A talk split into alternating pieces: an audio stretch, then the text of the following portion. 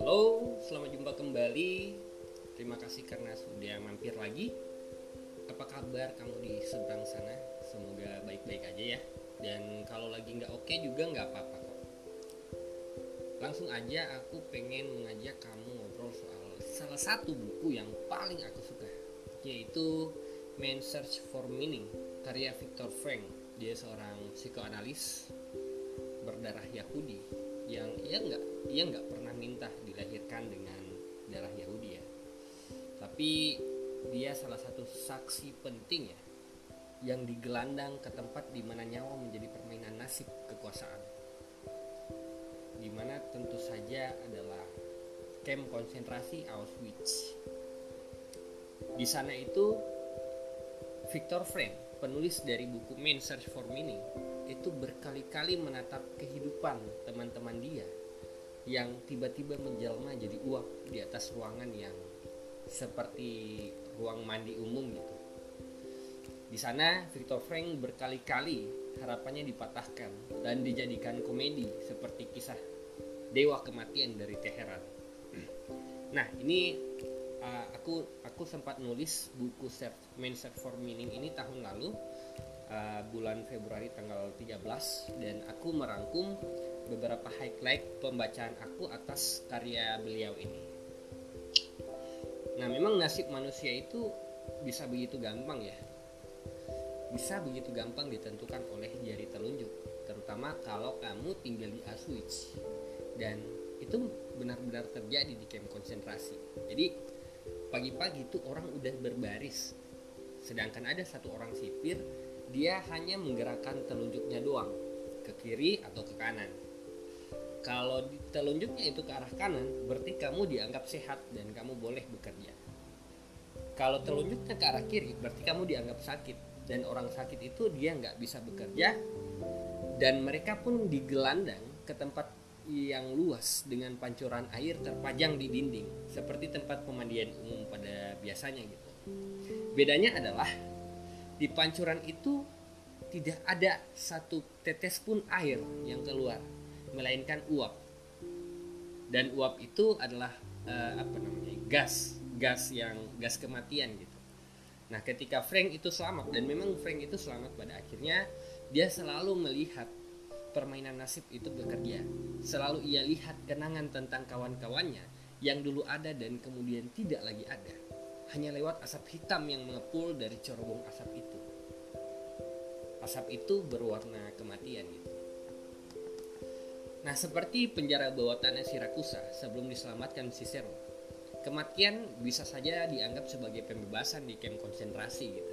Jadi orang yang bahkan ada beberapa penilaian ya, orang yang mati di di kamar gas itu jauh lebih beruntung daripada orang yang masih hidup. Beberapa penilaian ada yang seperti itu karena di camp konsentrasi di Auschwitz itu banyak terjadi bunuh diri. Salah satu bunuh diri paling populer di Auschwitz adalah berlari menuju kawat berduri yang dialiri dengan aliran listrik. Di sana aku rasa kita bisa loh meragukan teori Dostoyevsky. Jadi Dostoyevsky itu pernah berteori kalau manusia akan terbiasa dalam keadaan apa pun. Seburuk apa pun suatu keadaan manusia akan terbiasa dengan tragedi itu gitu.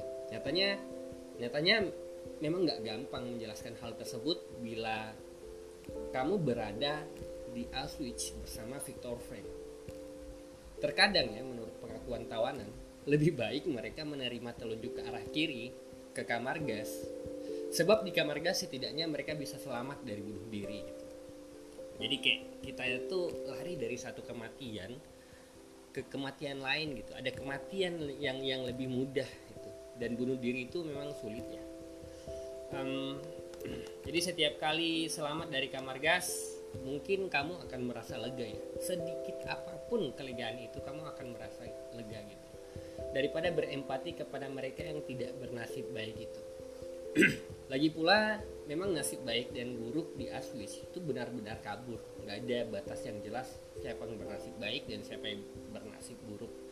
Ada satu kisah ya di mana Victor Frank terjaga karena tawanan di kamar tidurnya itu meronta-ronta.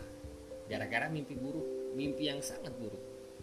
Frank yang awalnya mau membangunkan teman itu tiba-tiba mengurungkan niat gitu. Pikirnya lebih baik ia menderita di alam mimpi daripada menyadari bahwa ia terbangun di neraka yang benar-benar nyata. Bahkan uh, apa ya Frank itu nggak mau ngebangunin temennya gitu. Karena mending mimpi buruk di dalam mimpi. Karena kalau bangun ya itu kayak mimpi buruk tapi dengan mata terbuka gitu.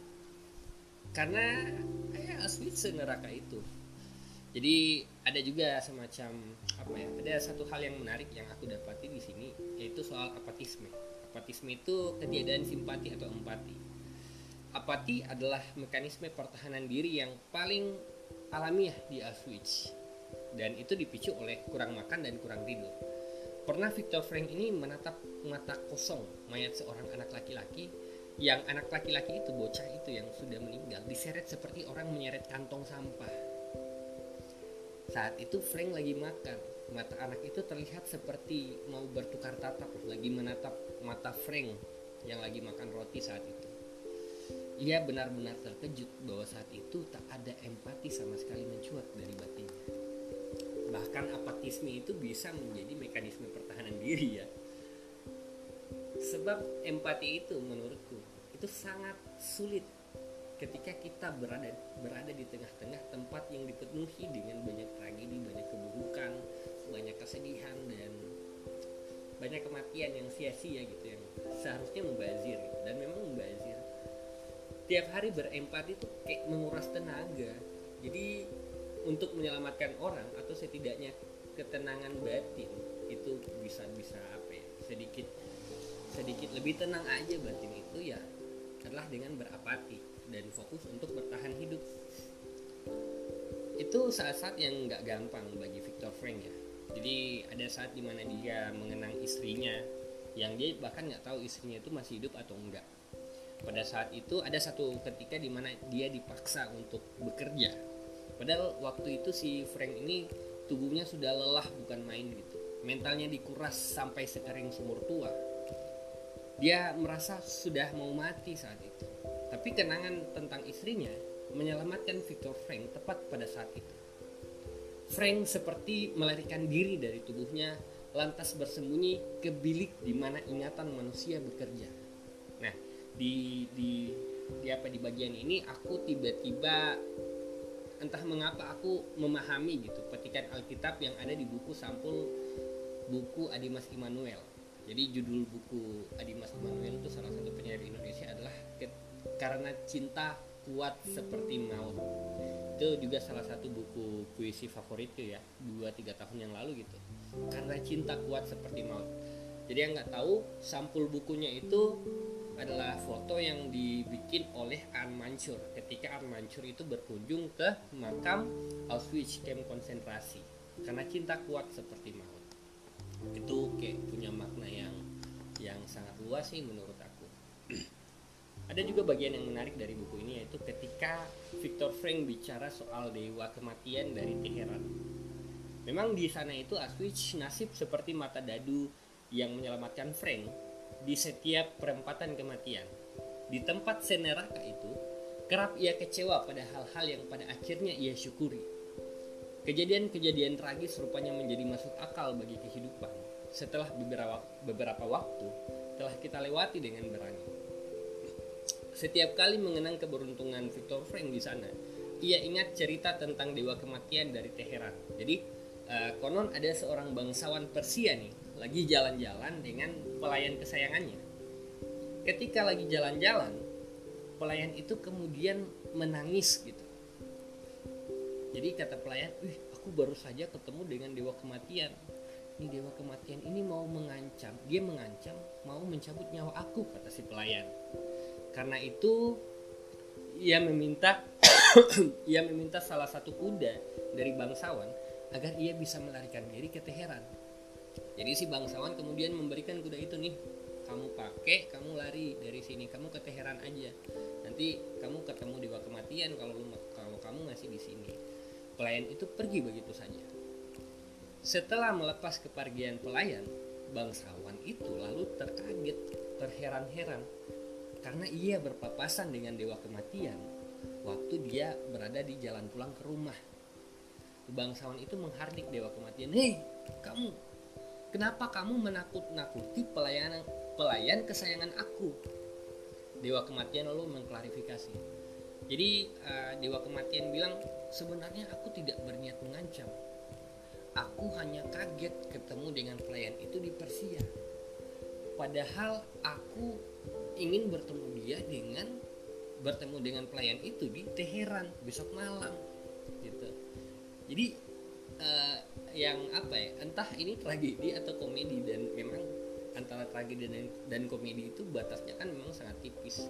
Si pelayan itu takut dibunuh oleh um, dewa kematian.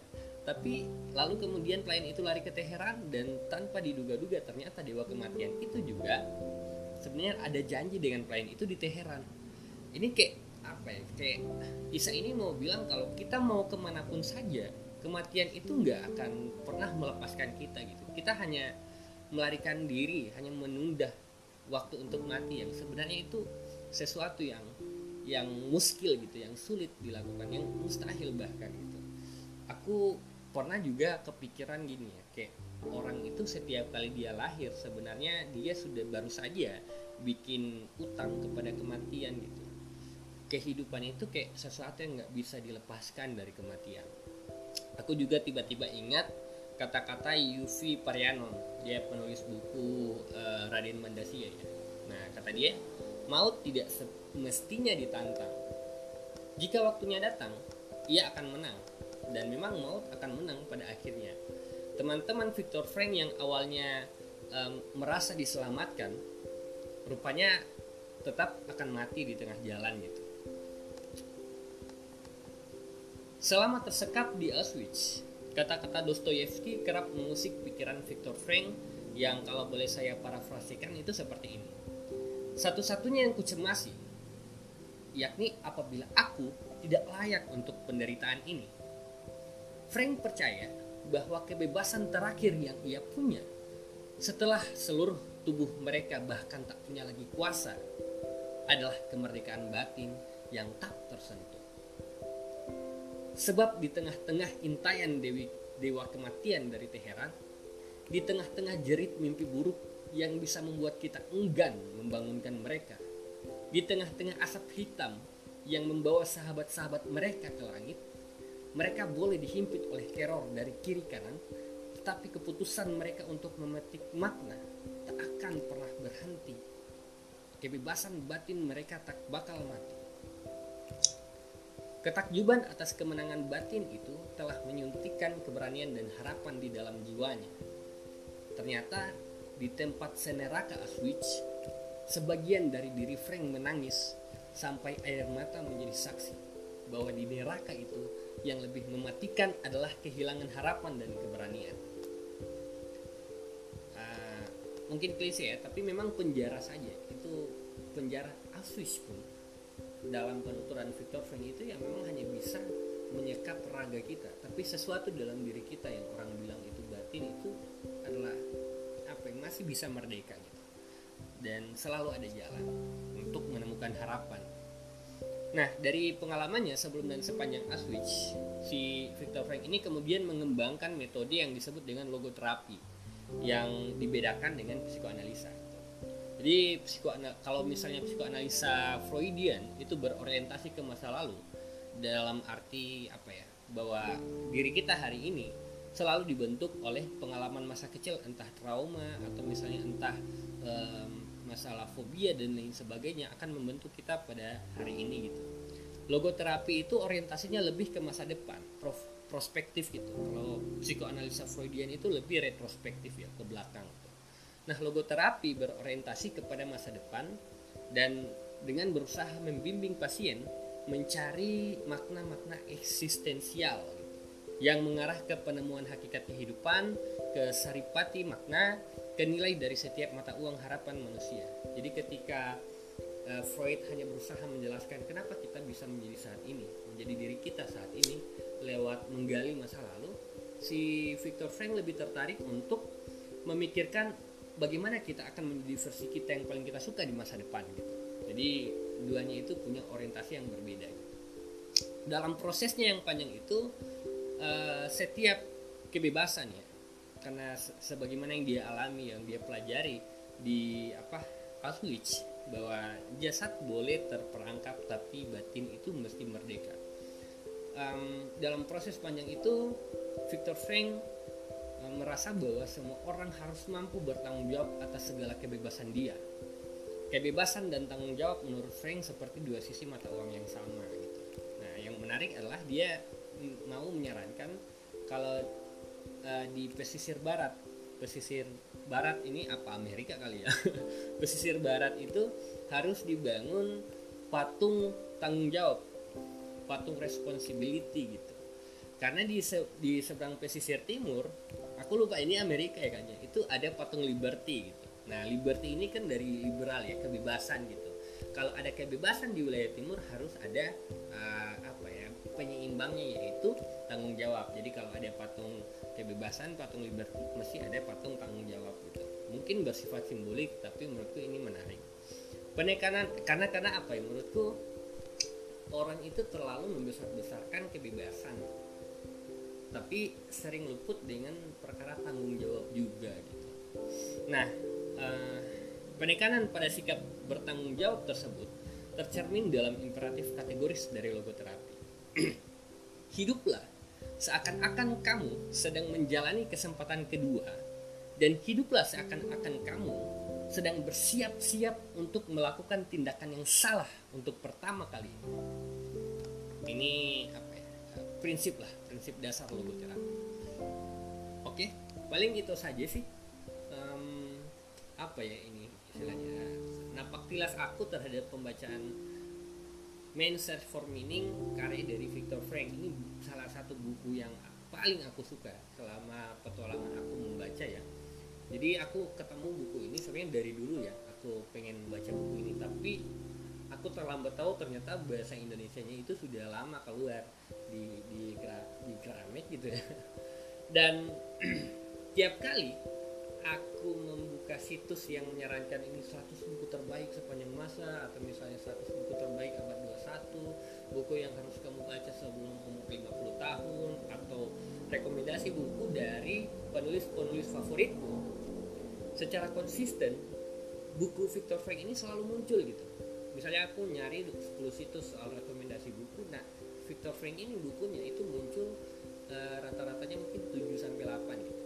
Jadi cukup konsisten muncul dan aku sama sekali nggak menyesal dan menurutku bahkan aku pengen hilang ingatan dan pengen baca lagi buku ini. Saking saking sukanya aku banyak banget harapan yang bisa dipetik dari buku ini. Ya paling itu saja sih. Menurutku kamu juga harus baca ya kalau belum baca ya terima kasih. Kita sudah sampai di penghujung acara. Uh, oke. Okay ya paling begitu saja. Kamu di seberang sana semoga tetap baik-baik aja. Dan kalau kamu juga sedang enggak baik-baik aja juga nggak apa-apa kok. Amati saja itu perasaan itu. Nanti juga akan turun dengan sendirinya. Perasaan-perasaan yang tidak menyenangkan. Um, sampai jumpa di lain waktu. Dan sampai bertemu lagi. Terima kasih